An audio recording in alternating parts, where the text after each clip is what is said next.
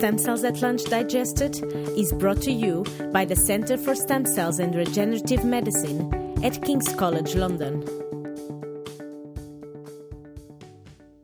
Welcome at Stem Cells at Lunch. We have Professor Jeremy Green um, from the Centre for Craniofacial and Regenerative Biology.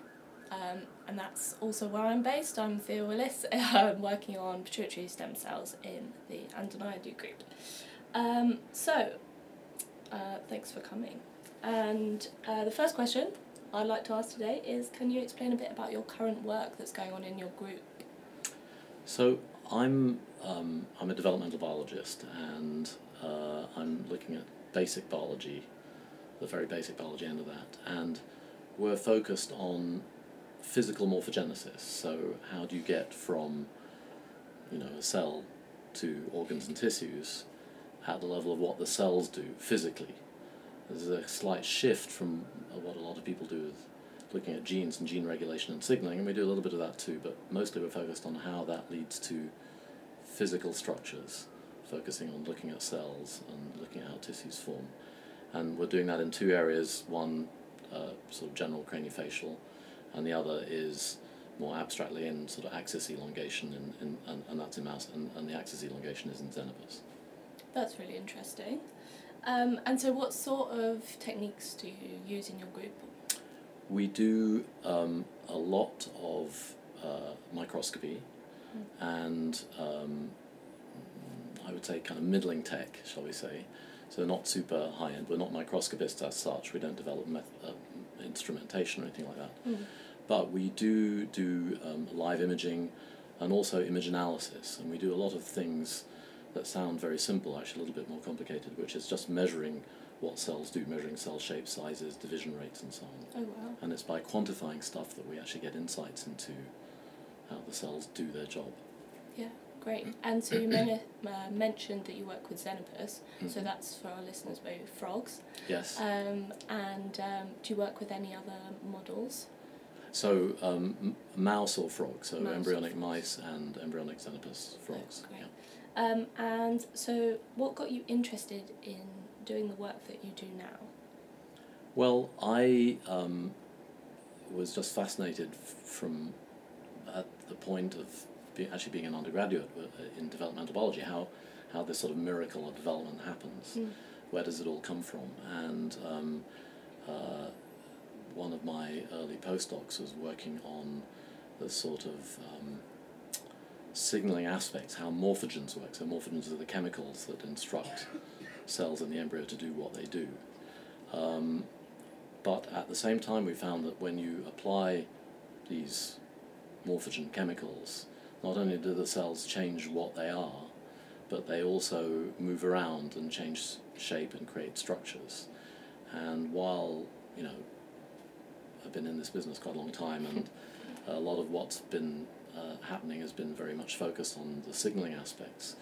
In the last, I would say, maybe seven or eight years, I personally have sort of rediscovered morphogenesis, the physical actions, Mm. um, and found it very exciting. And it's really a big frontier in developmental biology, in my view. So um, uh, it's very exciting area to work because a lot of stuff is just not known. It's things are just not described. Yeah. So you can learn a lot just by looking, as the great Yogi Berra Yeah. once said. It's amazing what you can see just by looking. Definitely. That's super interesting. So that was um, the morphogen stuff. Was that with Jim Smith? That, That was with Jim Smith, yes. Great. So quite a few years ago. So working out that these chemicals that create pattern work according to gradients in the embryo. So they set up the cells to do different things depending on the concentration. Uh, the cells can interpret the local concentration and become, you know, muscle or blood or bone or whatever it is. But then they've got to actuate that program, and sometimes that program is just a change in their own character, and sometimes it's saying, well, let's divide and make many more cells, and sometimes it's let's change shape, and sometimes it's let's move around and rearrange with our neighbours. And usually it's actually a combination of all of those. Yeah, sure. And do you, do you look at also the organising centre, so the cells that uh, secrete these morphogens or express these morphogens? Well, my current work, we were a bit less focused on that. Mm. Um, what the last sort of 25, 30 years of developmental biology has done is very much focus on where genes are expressed. And so we're kind of plugging into that knowledge and those techniques, adding to that um, knowledge base as necessary. Um, so, in a sense, that's almost the known part, and what's not known Yeah. is how you get from that to changing the shape of an organ, Yeah. and then how that change happens based on things like physical forces. Yeah. Um, so the actual physics of it, the mechanics of Yeah. it, um, as well as if you like the biology, Yeah. uh, is something that we, we just don't know, and we're going to need to know that stuff if we're going to, for example, use any of this knowledge to try and regenerate or repair structures. Um, you know, there's a big field now of using organoids, which are kind of self-organizing Mm. aggregates of cells put together that have a remarkable ability to recreate things that look a bit like an eye or a bit like a brain even or, or a bit of the gut and so Yeah. on. But although they're very impressive, they're actually also not very good. I mean, they're not very accurate. And so how we can make them more accurate and more representative Yeah.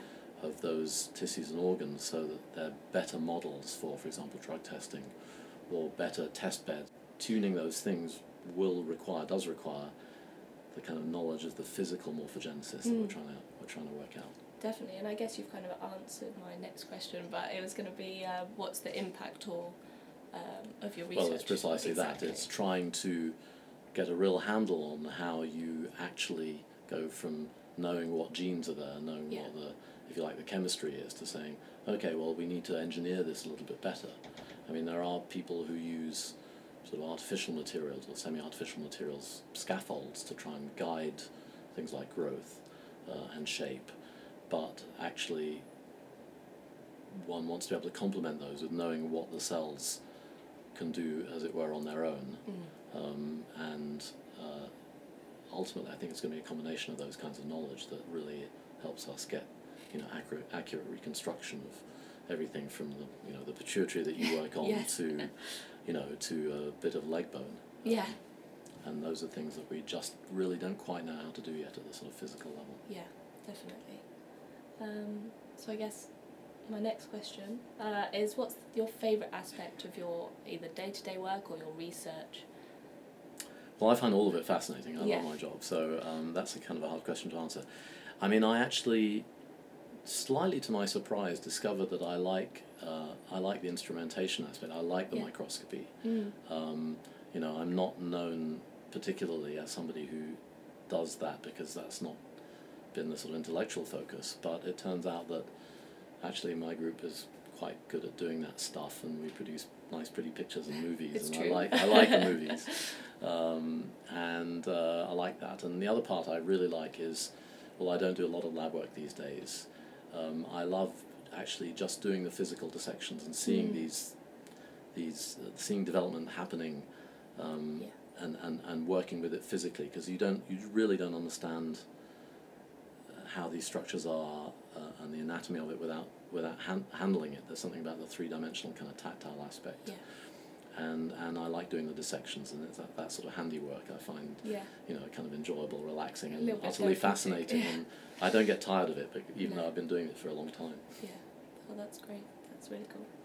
Um, so I guess maybe going back a bit, um, can you tell about the journey of how you got to where you are now? Um, well, I was an undergraduate at Cambridge where uh, I didn't really know what I was going to do, so I actually came in doing physics and chemistry and Yeah. fairly heavy duty maths, and then uh, took this course which is designed and evidently effective in seducing mathematicians and, and physicists to do biology. And I still actually like to think about things in a sort of physicsy, engineering way, and I like interacting with models, for example, and I, we do quite a lot of that too. Uh, and I actually also enjoy those aspects. Um, but I kind of got into the biology and then did a degree in biochemistry. But one of the big courses, in a famous course at Cambridge, taught by some incredible, you know, Nobel Prize winners like John Gurdon, Yeah. uh, was the developmental biology course, and that kind of got me onto that. And I did my PhD in something slightly different in, in, in yeast, but then as a postdoc, I wanted to go back to that. And I got a postdoc with Jim Smith, uh, Oh, you great. mentioned. Yeah. So um, uh, that's where I first met uh, his wife, Fiona Watt, Fiona, yeah. who's uh, our local champion here, and um, uh, in his lab I did work, some of the first work really, which I'm going to talk about today, um, on how morphogens, that morphogens exist, what they Mm. are, because at that time it was just not even known if they existed; they were Yeah. just a theory, and we found that uh, they were protein growth factors. There's particular chemicals that had been known in other contexts but weren't known to do this job. Uh, and that kind of launched me in developmental biology. And from Jim's lab, I then did a postdoc at uh, UC Berkeley Mhm. uh, in California, where I was jointly supervised by John Gerhart, who had been involved in early axis formation Yeah. set up in, in the Xenopus frog system. Uh, and the great Ray Keller, who is, a, as it were, the, the sort of doyen of, of morphogenesis. I mean, he's, he's coined a lot of the terminology that developmental biologists use to describe how cells behave, and a lot of the concepts are, due to his work, which was quite sort of out there in, in those days. And, it, you know, he's sort of only gradually come to be recognized as a real sort of, you know, uh, pioneer in all Mhm. that kind of work. Um, and then from Berkeley, I moved to the Dana Farber Cancer Institute, part of Harvard Medical School in Boston. Uh, I was there for 10 years, mostly focusing on you know, fairly mainstream signaling and um, some cancer related stuff. Mhm. Uh, but I wanted to sort of get back to the, the morphogenesis. Um, and in 2005, I came back to London, which is my hometown, Yeah. uh, where my family uh, is, and uh, to King's. And um, I started off continuing with this, um, uh, the, the signaling, and actually we did some work on cell polarity as well. Mm. And uh, then I kind of got uh, reacquainted with morphogenesis, really through asking a, a, a student in the department Oh wow. if uh, if she knew what the cells were actually doing, uh, if I recall, in, in, in palate formation, in, you know oral Yeah. palate, cleft palate being you know a, you know clinically important craniofacial Certain. defect, and to my surprise, uh, n- she didn't know, but neither did anybody else know anything about Oh wow. things like cell lineage, Yeah. cell movement, cell division rates in, in, in the face. And here was a department that at the time was called the Department of Craniofacial Development. Yes. I was astonished and I thought, well, look, if nobody else is looking, I'll look. and, and everything else uh, just followed from that. Wow. That's amazing. That's a really cool journey. Came, came from a student. yeah. Um, and so my last question is: Do you have any advice for uh, PhD students? Um, well, uh, it's always tempting to get a bit pompous when you ask that kind of questions. I'll try not to, but I mean, I think, you know, I think the, you know, pr- probably two things. I mean, one of the things I think is that I think it's really hard as a PhD student to realize that making science is just it's hard and it's hard for everybody. And you look around you and you see all of this great science going on, and a lot of the sweat and agony is sort of hidden from view. And quite a lot of the time, when things aren't working, it might not be your fault. Um, you know, that quite often, sometimes the problems are just hard, and Mm. you often have to cut your losses and just take a different approach if things aren't working. And the other thing I would say is that, and the other, I think, big thing one learns as a PhD student, and I speak from personal experience, is Mm. your supervisor, who may seem quite elevated and remote. I mean, obviously, not every supervisor is like that, and I certainly try not to be like that, but I certainly remember from my supervisor, who was a fellow of the Royal Society and seemed a head of department and all of that sort of stuff. Um, but nonetheless, supervisor can s- seem quite authoritative. Actually, a lot of the time, what they really like and what are really they're really good at doing, the reason they are where they are, is because they're quite good at the nitty gritty of solving your problem. Yeah. It might seem like a trivial problem, something to do with making a solution or something like that. Turns out that the boss might actually be interested to hear those details. Don't be embarrassed to sort of confess Yeah. that that's where your problem is. Um, you might find that the uh, that your supervisor actually gets quite engaged and excited. No, definitely. Your So those two things I, I think might be helpful. Great, great. Well, I think we have to wrap up now because we've got to hear your talk. But uh, thank you so much for coming. My pleasure. Um,